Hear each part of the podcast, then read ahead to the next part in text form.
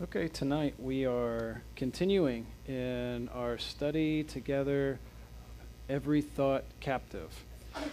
I hope this has been helpful so far, and we're going to continue looking at uh, what some objections to the faith are, issues that people raise an objection to the existence of God, to the truthfulness of the scriptures, uh, lots of things that we could cover.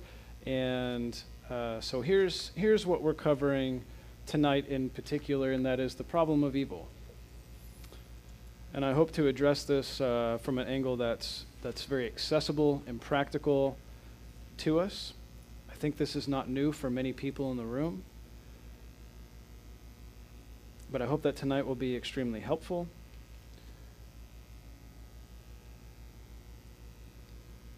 And that we're reminded of the thoughts that exist out in the world that are very real and very, very prevalent. Okay, so uh, just out of curiosity, when I say the problem of evil as a philosophical concept, how many in the room are aware of the conversation that flows from this statement? How many are aware of the philosophical issue here? Okay. So good. That's fantastic. I'm glad that we're covering this tonight. Um, this is a this is a big deal, and I, I hope that you'll see it uh, pretty much right away. That's my hope anyway. So here is how one person has stated the issue. Since there are so many cases of significant pain and suffering in the world that God could easily prevent, the fact that all this evil was not prevented means it is very unlikely, if not impossible, that God exists. You've heard an argument like this, I think. At least, maybe not stated exactly like this, but the idea is there. And the idea that's behind this statement is the problem of evil. That's the philosophical idea. There is a problem that evil exists if we also say that God exists. If we say God exists and evil exists, then we have a problem, potentially, for some, right? Unless we can resolve the issue, and it, in fact, it's not a problem at all. So here's kind of how it goes. If we're looking at it in a logical order, a sequence. Number one, a perfectly powerful being can prevent any evil think we would say, okay, I'm with you so far. True. A perfectly good being will prevent evil as far as he can. Okay. God is perfectly powerful and good. Agreed. So, if a perfectly powerful and good God exists, there will be no evil. There is evil. Therefore, God does not exist. Now, we can at least understand how this logic is present in the minds of unbelievers. Can we at least consent to we get why they're saying this? We can, we can get there. If you say, no, I can't even get there, it's outrageous, then, then you're missing the whole point. You're missing the whole point if you can't get into their mind and say, listen, I'm, I'm actually sympathetic toward that because there's a fundamental misunderstanding that you have about the reality of God. But now we've kind of identified it, haven't we? I, I, I would say that at least one of these points is completely false. Okay? Um, and the false that exists exists on kind of uh, multiple counts, but we're going to get to that. Okay? So let's define a couple terms. Evil. You notice that it said in, in, in this logical flow uh, a perfectly powerful being can prevent any evil. So, if someone uses the word evil and you use the word evil, don't you think that we ought to, if we're having a conversation about evil, that we should probably define the word evil the same way? So, how, how the world outside of us would define evil is this any and all real or perceived pain and or suffering. That's evil. That's what evil is in worldly, unbelieving eyes and hearts. any and all real or perceived pain and or suffering is evil. That is not the way we define evil biblically. I'm kind of getting ahead of myself here, but that's not the way we define evil. The way we define evil is what I put here as number two, second definition. That which is in opposition to God is evil. Okay? Those are very different definitions, wouldn't you agree? Uh, so just know that when the unbelieving world says evil, what they're referencing is the problem of pain, the problem of suffering, the problem of even perceived pain and suffering. That's what they're calling evil. There's issues in this world, right? Murder happens, theft happens, people suffer, people starve, and they're calling that evil. So we have a fundamental issue kind of already because that's not the way we define evil. We would define evil as that which is in opposition to God. Could be a person, could be a thing, could be a situation, could be a philosophy. That's why we just say that which is in opposition to God. Okay? But we're going to continue on. Some people would say evil exists in a couple different realms. There is moral evil. Okay, that's one category of evil, moral evil. And that's kind of the internal side of evil that, that's in your heart and it flows out. That's, there's, there, there's evil that happens internally. But then there's another kind of evil, and that evil is what we might call natural evil, that is impersonal and external. For example, uh, a tornado, okay? that then kills people. There's loss of life, there's suffering, there's things happen, right? Things break down, earthquakes. Uh, lots of other things could be included in this freak accident kind of things happen. There's a natural evil. Uh, then there is also a category of supernatural evil. What is supernatural evil? Well, we would agree that there's supernatural evil, wouldn't we? There is supernatural evil. That is, it's not natural, it's in the supernatural realm. Do we believe that there is evil that exists in the unseen realm? Yes. But then there is also eternal evil, and that is more philosophical in a sense because it's evil that exists in a sense in and of itself. It never comes into be, it just is. And it is eternal. The concept of evil, it doesn't fade away, it just is. So, lots of different ways to think about evil, okay? What is evil? Because that's, that's the whole issue, isn't it? It's the problem of evil. What, what are we talking about? What is evil? And why do we have a problem with it? So, here's, here's another term, and that is theodicy. Uh, this term is, it answers this question How can God be justified for the existence of evil? And if you formulate a response, if you answer this question, you have formulated a theodicy. That make sense how we're using the word? We have a formulated theodicy. I'm going to I'm going to give you a my formulation of a theodicy here by the time we're done so that we have a response. Um, but that's what a theodicy it is, and it comes from two words theos, which is God, and dikaios, which is righteousness or justification. And so it's taking God and justification together, and what we mean is how can God be justified for the existence of evil? That's where the word comes from. Okay? Do you have a properly, properly formulated theodicy? How do you justify God? How is God justified in, in the, when we know that evil exists? Evil exists and if God is all powerful and all loving, why does evil exist? Something is wrong. What is your response? Your response is then a theodicy. Okay? How can God be justified for the existence of evil? So, a theodicy is an argument, an argument that shows that the existence of evil does not void the existence of God. Another concept.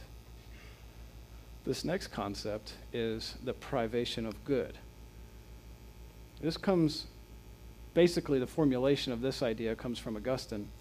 Um, and it says the concept is that evil is no substance in itself, but exists only in terms of privation. And what privation means is something that is lacking. So, you can think of this in other terms. I think it's helpful because it, it helps our mind process what we're talking about. Um, does darkness exist? Or does darkness only exist because it is the absence of light? Is darkness a thing in and of itself? Or is darkness simply there because there is no light? Is light a thing in itself? Well, we'd have to say yes. Or silence. Is silence a thing in and of itself, or is it simply there because there is no sound? Whereas sound is a thing in itself, silence is not. It is the absence of something. Now, this is very important for our argument. Or health, for example, and sickness hot and cold. What are we talking about? One exists because it simply is where something else is not.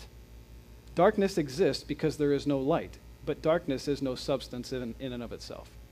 So, in those terms, evil has been understood to be, and this is, this is a positive statement, what I'm saying, so this is a good way to think of it, is that evil is the privation of good, in that evil is not a substance in and of itself. And if it is not a substance in and of itself, it did not need to be created. This is important. Did evil need to be created? It wasn't a thing, and someone, and the only, there's only one creator. And the creator was like, there's something missing in this world, and it's evil. So I made good already. Now I need to make evil. We would have a big problem because God is not evil. He is not the author of evil. So if we have God creating evil, then he's not the God of the Bible. Right? So, how do we explain the existence of a thing that is evil if God didn't create it? Well, it's because evil in itself is not a thing in and of itself that is a substance, but good is. And the reason that evil exists is simply when good is lacking. That concept makes sense? So, this is not intended to be a theodicy, okay? This doesn't solve all of our issues. It is simply a preliminary concept about evil to help us have this conversation, okay? So if we simply say, well, evil is just a privation of good, say, okay, um, evil still exists, so explain to me why God doesn't prevent it. Right, we haven't actually resolved the issue, have we? There is still a problem of evil. Okay, so it goes like this If God is perfectly sovereign and perfectly loving or good, why does he allow evil to exist? This is a valid question can we all agree that that's a valid question? Why is there rebellion, pain, and suffering? If God is loving, if He is good, and if He is sovereign, why? Why do these things exist? We could answer a few different ways. Well, we could say, well, you're right. God does not exist. That would answer it all. That would answer everything. However, we're not going down that road because we know that that's not true.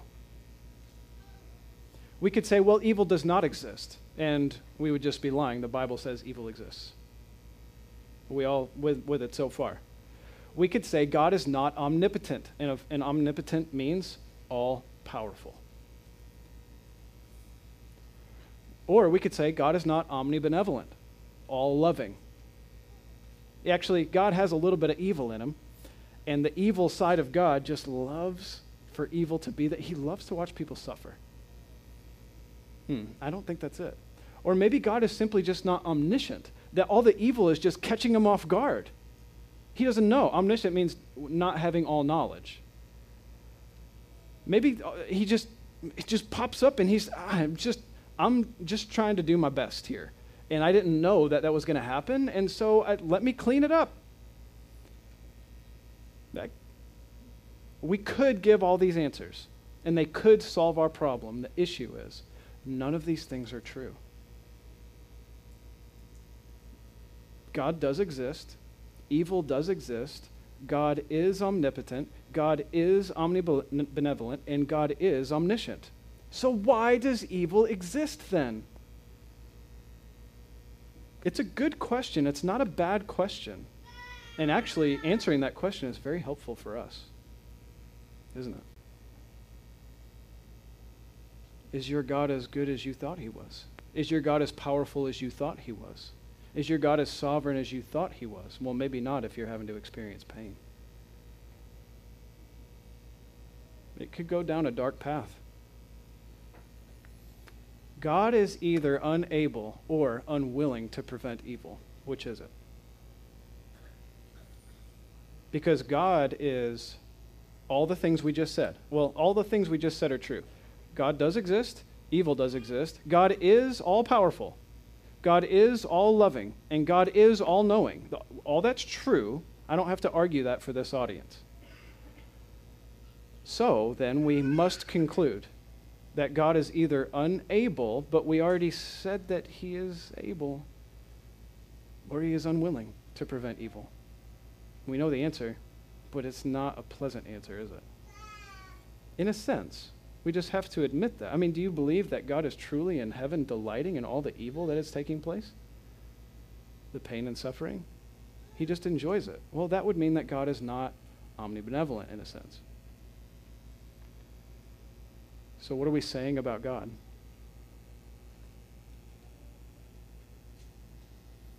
Either God cannot stop evil from existing, or he intentionally wills that evil exists. And if God intentionally wills evil to exist, like we said, does this mean he is not all loving? Did God create evil? Is he responsible for evil? So, what are the origins of evil and how do they fit into God's plan of redemption? I think that's, that's a good question to ask. So then we, we have to ask where did evil come from? And what is God's plan with evil exactly? And I think that if we can understand God's plan for evil, it helps us formulate a theodicy, a properly biblical theodicy. And I will tell you that as we look into this, this none of this information is shocking to the people in this room, but I will tell you that for many people outside of this room, I think the answer is shocking. Because there is not a well rounded biblical view of the character of God. God has a very well defined character. It's just that people want to define him differently than he actually is because they don't like the fact that God wills evil to exist. Because that's not the God they know. What does it mean that God wills evil to exist? When we look at a couple of passages, you'll, you'll see. So, just a few here uh, up front. Genesis 1 31 through chapter 2, verse 3.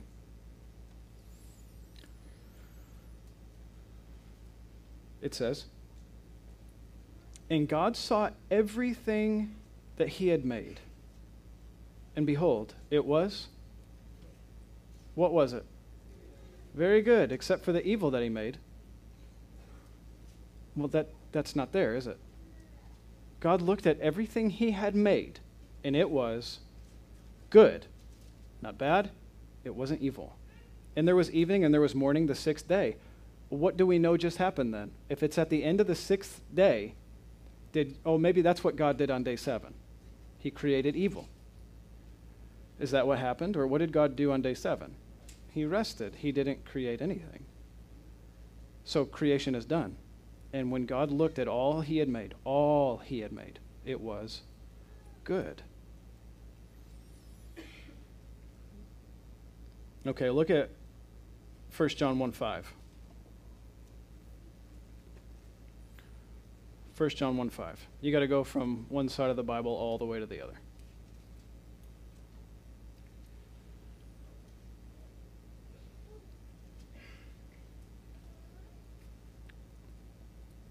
Very important character quality about God. This is just one very explicit place that we find it.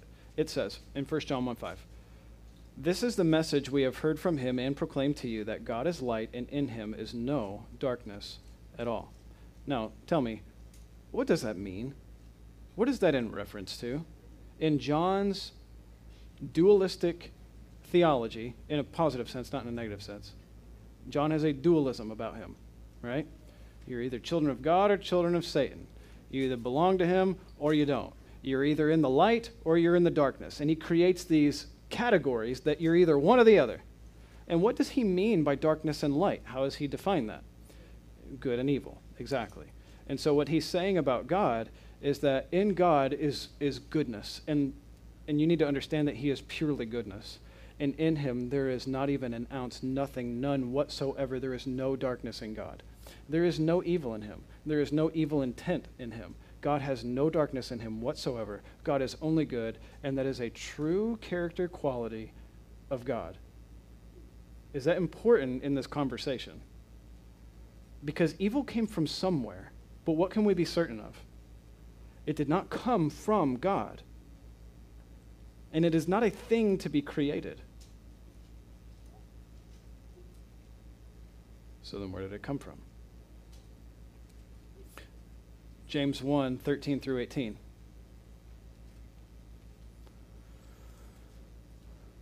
James 1 13 through 18. It says, Let no one say when he is tempted, I am being tempted by God. For God cannot be tempted with evil, and he himself tempts no one.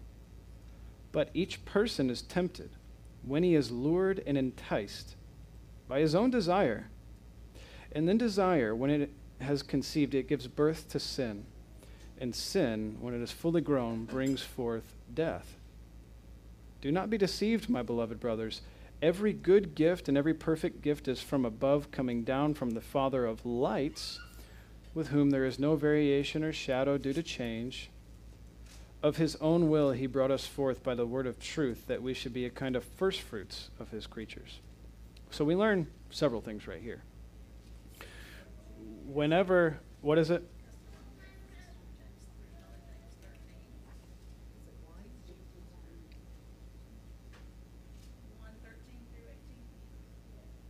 Yes. I didn't realize that was on the screen. I'm sorry. I was looking here. I was like, uh, there's not a typo here. I don't, I don't see it. On the screen, yes, yes. Sorry.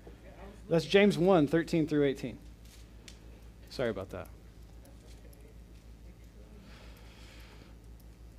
So, what do, what do we learn right here?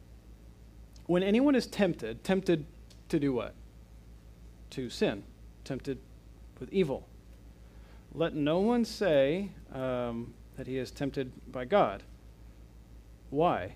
Because God cannot be tempted with evil, and he himself tempts no one.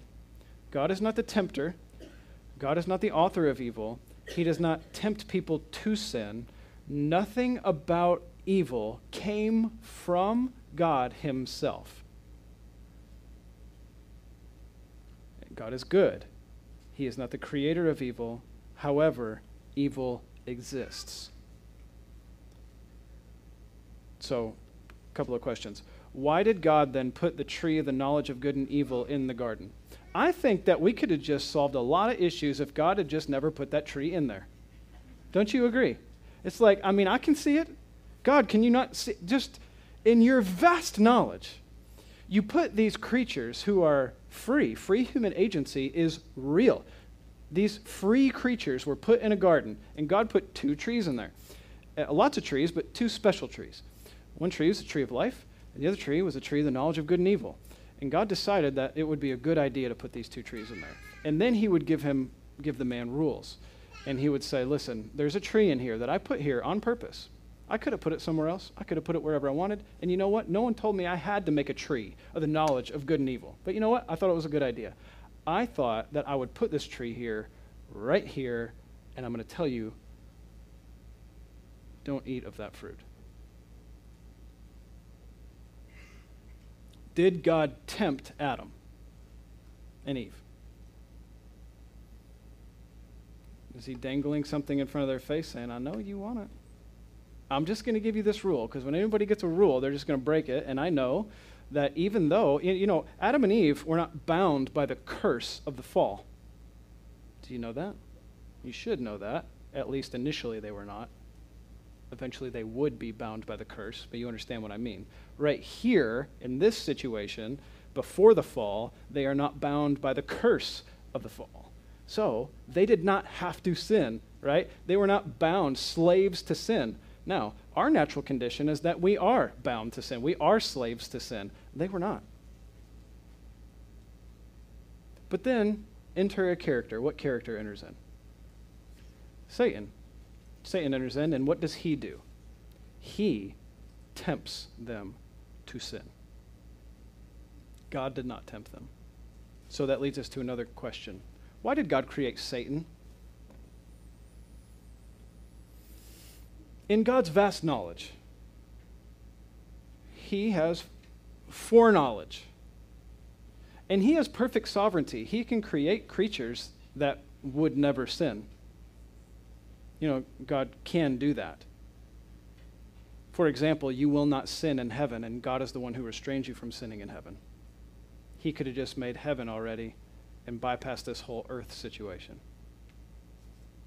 But it's not how He chose to do it. He chose to create an environment in which there would be free creatures who would sin. But He did not cause them to sin, He did not author sin, He did not create evil, but He did create creatures who would then rebel against God. And there came evil. Because evil is all that which is in opposition to God. So the first time there is opposition to God within humanity, that is when evil comes into existence. Now, it is not a thing to be created, it is simply the absence of obedience to the Lord. All that is all that is opposition to the Lord is evil, is sin. But here's the thing is that God is perfectly capable, able of preventing the existence of sin and evil. So then why did he not prevent it and why does he not prevent it today? Why? This is our theodicy that we're creating here. This is what we have to answer. This is why evil is a problem. If God is good and sovereign, why would he ever create a world where evil would exist? Could he not do any better? I mean, how many times does he have to try? Is this the first world he's created? Is this the first Adam and Eve? He's just like, man, I just keep doing this thing and they just it just keeps falling apart. I just he's trying to get it right. Or did God create things exactly as He intended the very first time with plan A, and there was never a plan B, and He knew exactly how things were going to unfold, and He did it intentionally? And he did it willfully, while at the same time remaining perfectly good and completely free of evil and sin. Yes. So, the, of course, the, the, the brief answer is to the whole thing is that God wills evil to exist. God willed evil to exist. And that is the true answer. Because if God did not will evil to exist, then it wouldn't exist. That's pretty logical, actually. God wills Satan to exist, and that's why Satan exists. If God did not will evil to exist, guess what? It would not exist. Two passages I'd like to look at, and uh, one of them brief, the other one I want to uh, make sure that you turn there with me. So we're going to look first at Ephesians 1:11. Just a reminder, we know this passage. Another way to, to ask the question right now is why did God ordain the fall of humanity? That's a, I mean, that's a, these are good questions to ask. Okay, there are not bad questions. There are bad answers, but there are not bad questions it's okay. It's good to think. And I hope that what this has done is say, hey, listen, you know what? I do have some unanswered questions, okay? And is it bad to think through them? No, it is not bad to think through our hard questions. Right? So, why did God ordain the fall of humanity? Or did it just happen by mistake? Well, certainly He willed the fall of humanity. It wasn't an accident. It's not that God could have done better. No, He intended for that to happen. Why? That seems crazy. It kind of does. I mean, really. So you're telling me an all good, all loving, sovereign God created humanity with the intention of that creature then rebelling against him and hating him? Why? That sounds insane. But it's actually true. So Ephesians 1:11 says, "And just remember, in him we have obtained an inheritance having been predestined according to the purpose of him who does what? Works all things according to the counsel of his will." He works all things, and there are no categories there to say, well, he meant all things in terms of insert the answer. No, there are no categories here. It is all things, meaning all things. There is nothing that God does not ordain that comes to pass. Okay? Anything that does come to pass is because God ordained it to be there, right? Okay, so with that in mind, do we have any better answer than that? It's just that God did it and we don't know why he did it, but just know it and have a good night. We actually do have a little bit better answer than that. It's not going to resolve all your issues because this is a hard one, admittedly. But we do have a good answer, and I believe the best answer we have is found in Romans 9, 6 through 24. So I'd like for you to look there with me, please. Romans 9, verses 6 through 24, and I am going to read that entire passage.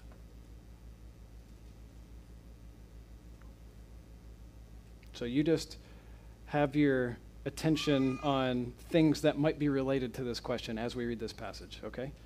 But it is not as though the word of God has failed, for not all who are descended from Israel belong to Israel. Not all are children of Abraham because they are his offspring, but through Isaac shall your offspring be named. This means that it is not the children of the flesh who are the children of God, but the children of the promise who are counted as offspring. So I'm just mentioning right here already that, you know, God didn't mess up there either. You know, when Abraham's offspring, they did, didn't all, it didn't all work as he intended. You know, they were rebellious creatures and uh, all the things that God promised seemed to not be. It's like, well, listen, listen. Maybe you misunderstand how the promise of God is being fulfilled. But know this God has not failed everything he promised is coming to pass. It's just, it doesn't look like you anticipated. And I think this fits into that idea. This is not my ultimate answer. I'm just adding this as we're, walk, as we're working through it. Verse 9. For this is, uh, this is what the promise said about this time next year. I will return. Sarah will have a son. Not only so, but also Rebekah, when she is conceived, children by one man, our forefather Isaac, they were not yet born. They had done nothing either good or bad in order that God's purpose of election might continue, not because of works, but because of him who calls.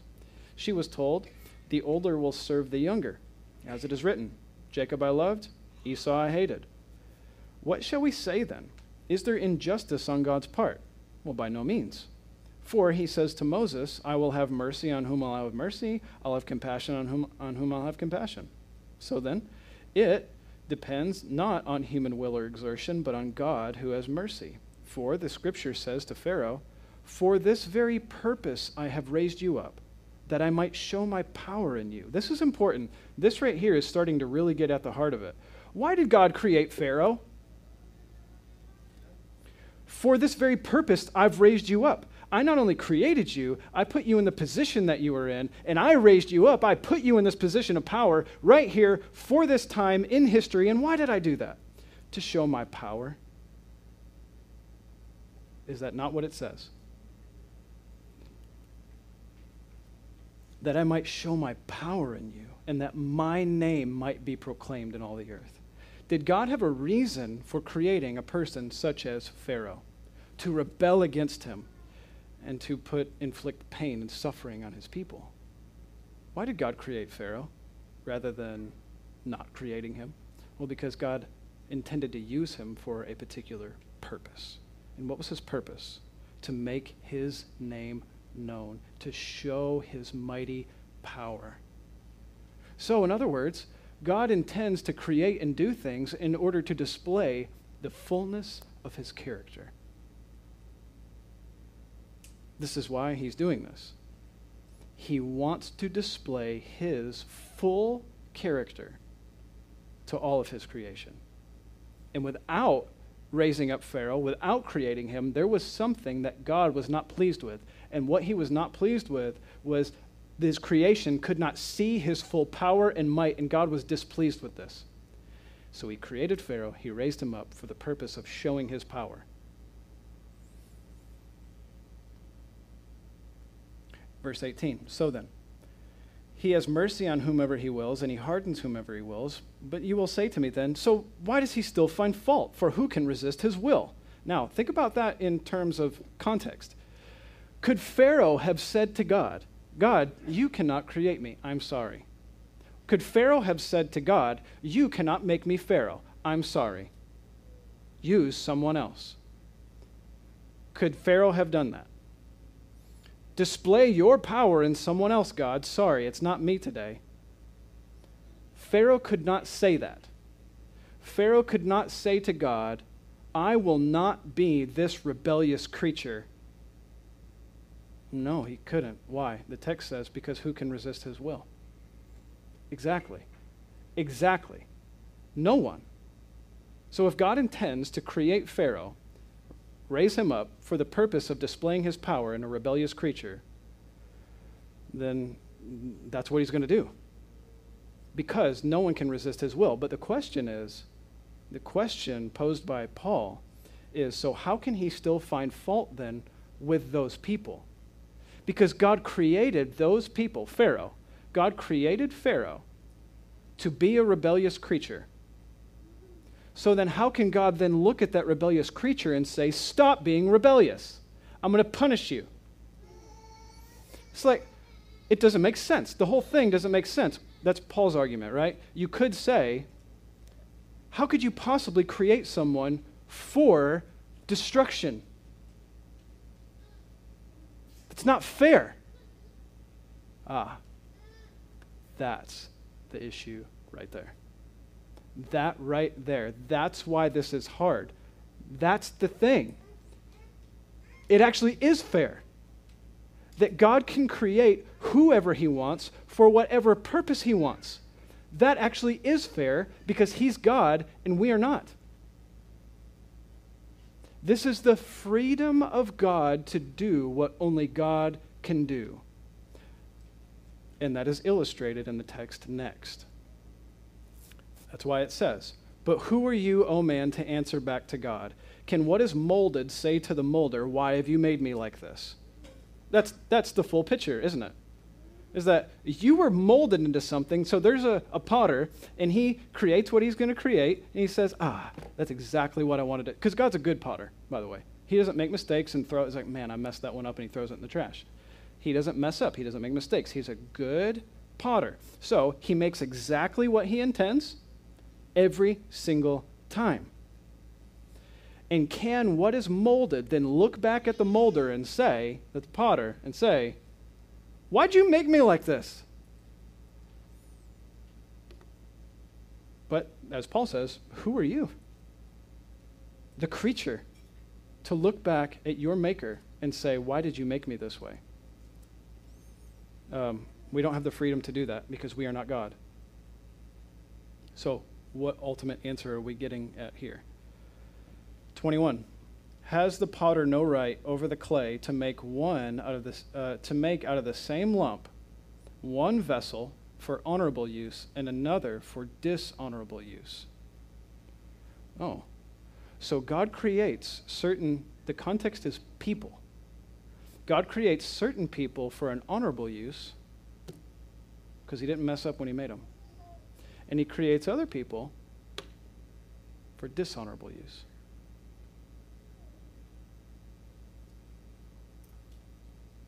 That again is very difficult to let settle into our hearts. But it is what the text says, and that is consistent all throughout Scripture. So our answer is in verse 22. What if? And when Paul says, What if? he's pleading with his reader to say, Please listen, this is how it works.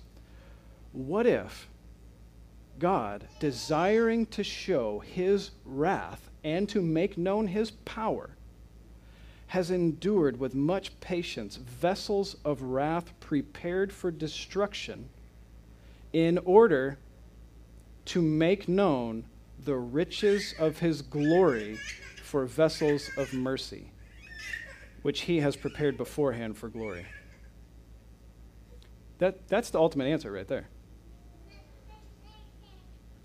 God intends to display the fullness of his character in the destruction of the wicked that he created for that purpose. That's difficult. Now, we can say that. It's very easy to say it. It's very easy to proclaim it and to stand on it and say, that is our sovereign God, and He is only good. He is not evil in doing that. He didn't cause people to be evil, He didn't make people sin. He is only good. That is true. But God created a world in, in which evil can occur. And if God wanted to stop evil, guess what? He would stop it.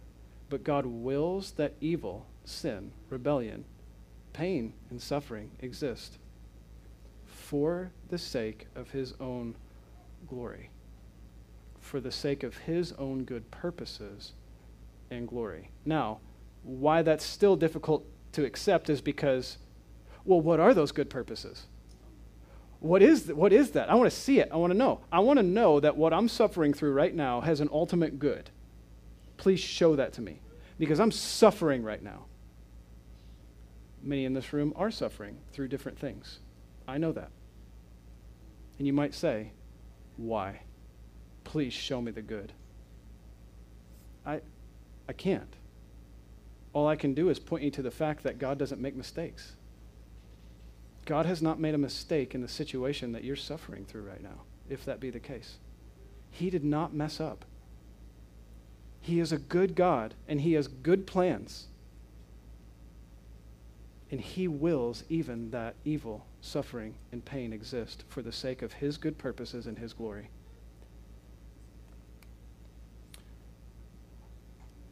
God is never the author of evil, however, He does allow evil to exist. Is that true? Yes. Why? You going to question him and be mad at him for that? You're free to do that. I would not suggest that you do it, though. You are free to be mad at God for allowing evil to exist, but what we must trust is that God intends evil to exist for his own purposes and glory. If he wanted to stop it, he could. A couple of examples come to mind, and I am bringing things to a close here. Um, a couple of examples come to mind, and I just want you to see that God does intend evil to exist. I was sharing these with someone else in the room earlier this week, but it's because they're true. They're, they encompass all of biblical history, and it's just you can't argue with it. Ready? Number one, Joseph. Genesis 50 20. You meant it for evil against me, but you know the answer, right? I mean, you know how to fill in the blank, but God meant it for good. Wait, wait, wait. So God willed that that evil take place. It's not, but God turned it around for good. No, that's the wrong way to think about that. That's not what it says. You willed this for evil, but God willed it for good. Because God doesn't make mistakes. Okay, the next one I have is Assyria. Okay, and that's in Isaiah 10, verses 5 and 6. This is my favorite one. I loved when we were going through the book of Isaiah. We got to chapter 10. It was very exciting for me. Maybe not as much for you. It was very exciting for me. It's Isaiah 10, verses 5 and 6. And it says, Woe to Assyria, the rod of my anger. The staff in their hands is my fury. What? So let me get this straight you're mad at Assyria, woe to them, for having a rod of anger in their hands. But then you're saying that the rod of anger in their hands is your fury. What? Right. All is true. The evil that Assyria was bringing on the people of Israel was evil, and God was going to punish them for it. But God willed it to take place in order to punish his people, all for his glory and his good purposes, but he never authored it. He didn't cause those people to be evil. And I illustrated this. I remember this sermon. I illustrated this with coconut oil. Does anybody remember that? No, must not have been very powerful illustration for you. I, I, do you? Oh, okay. So, co- coconut oil at room temperature is hard, okay? But then when you touch it, it turns liquid, okay? That's a truism. Don't try to prove me wrong, okay? I know that it's not always true that way. But that but what I'm saying is that when God places his hand on something, it's soft. But when he removes his hand, the thing goes back to its natural, hard, rebellious state. So, what are you saying? It wasn't fair that God removed his hand of grace on evil, sinful people? As soon as God removed his hand from them, they did evil, but who is it who removed his hand and willed that evil to take place? God himself. But God was not the author of that evil, but he willed it to happen. Okay, and then the final example is Jesus. Right? People murdered Jesus. Is that evil? Did God will it to take place? Did he plan for that to take place? Was it God's ordained purposes, and it could not fail, that evil people murder his son? That's it. It's super easy, right? When, when you think about it on those terms, it's like, well, I mean, I guess God does will evil to happen. All for what purpose? For his good purposes and his glory. Why does evil exist? For his good purposes and his glory. He not only allows it to exist, he wills it to exist. That's very different, isn't it? So, who is responsible for my sin? That's where I wanted to end. Because, uh, uh, okay, I sin. Well, God must have. Will, you just told me that God wills evil to exist. Let's see how much He can will when I go out these doors. Uh, yeah, obviously that's that's not right um, who, is, who is held accountable for your sin? You are. And there's some passages that prove that. Okay? You are responsible for your rebellion against God. Okay? Now, for those who believe in Jesus Christ, all the sin that you did and all the wrath that you deserve, thank God, people murdered his son in order that we might have a substitutionary atonement for our sins and we would not have to pay the wrath of God for all of our rebellion against him, all of our evil. For all have sinned and fall short of God's glory. Isn't that right? So, what is our response there at the end? It's my last slide. What is our response?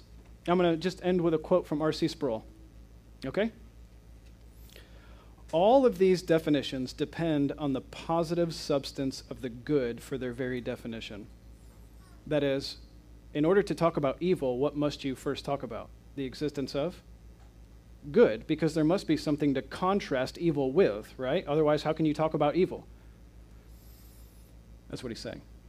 Augustine argues that though Christians face the difficulty of explaining the presence of evil in the universe, the pagan has a problem that is twice as difficult. This is good before one can even have a problem of evil, one first must have an antecedent existence of good. Those who complain about the problem of evil now also have the problem of defining the existence of the good. Without God, there is no ultimate standard for good. So, what are you even saying is evil? I think that's good. So, um, the, object, the objective nature of morality must first exist in order to even say that something is evil. So, someone begins to talk to you about the problem of evil. You have scripture on your side. You have the concept of evil that God is not the author of evil. God wills that evil exist. It's not a mistake, right? He intends for it to exist because He is sovereign. All the character qualities we know of God are maintained, right? We have formulated a proper theodicy. And what is this theodicy called? Uh, a lot of people name their theodicy or whatever. I don't know. It's like, what, a biblical theodicy? A theodicy of God's glory? I don't know what you want to call it, but here it is. God intends and wills evil to exist while maintaining all of his perfect character. So, those who want to argue with us, they must first say, well, evil exists. Tell me, what is evil? What are you basing that on? Morality? Where does morality come from? That's a good question. We actually have an objective standard, you do not. Okay? All right, we'll end with that tonight. So let me, let me pray, and if you have any questions, we'll talk about those, okay? Let's pray. Lord, thank you so much for uh, this discussion tonight.